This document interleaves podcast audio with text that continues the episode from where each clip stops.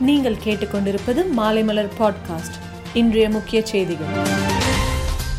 வடகிழக்கு பருவமழை தொடங்க உள்ள நிலையில் முன்னெச்சரிக்கை நடவடிக்கைகள் குறித்து ஆய்வு மேற்கொண்டார் முதல்வர் மு ஸ்டாலின். தமிழகத்தில் ஊரடங்கு நீட்டிப்பு தளர்வுகள் தொடர்பாக முதலமைச்சர் மு ஸ்டாலின் இன்று ஆலோசனை நடத்துகிறார். வேளாண் சட்டத்திற்கு எதிரான போராட்டம் தமிழகத்தில் படுதோல்வி அடைந்துள்ளது என்ற அண்ணாமலை அறிக்கை. கொரோனா பாதித்தவர்கள் வீட்டில் தனிமைப்படுத்தக்கூடாது என சென்னை மாநகராட்சி உத்தரவு. சென்னை எழும்பூரில் போலீஸ் அருங்காட்சியகத்தை முதல்வர் மு ஸ்டாலின் திறந்து வைத்தார். பஸ்களில் இலவச பயண திட்டத்தில் இருபத்தி ஆறு கோடி பெண்கள் பயணம் என அரசு தகவல். இந்தியாவில் இருநூற்று இரண்டு நாட்களில் இல்லாத அளவில் கொரோனா ஒருநாள் பாதிப்பு சரிவடைந்துள்ளது. கர்நாடகத்தில் காங்கிரஸ் கட்சியின் அழிவு இறுதிக்கட்டத்தில் உள்ளது என முன்னாள் முதல்வர் குமாரசாமி பேச்சு.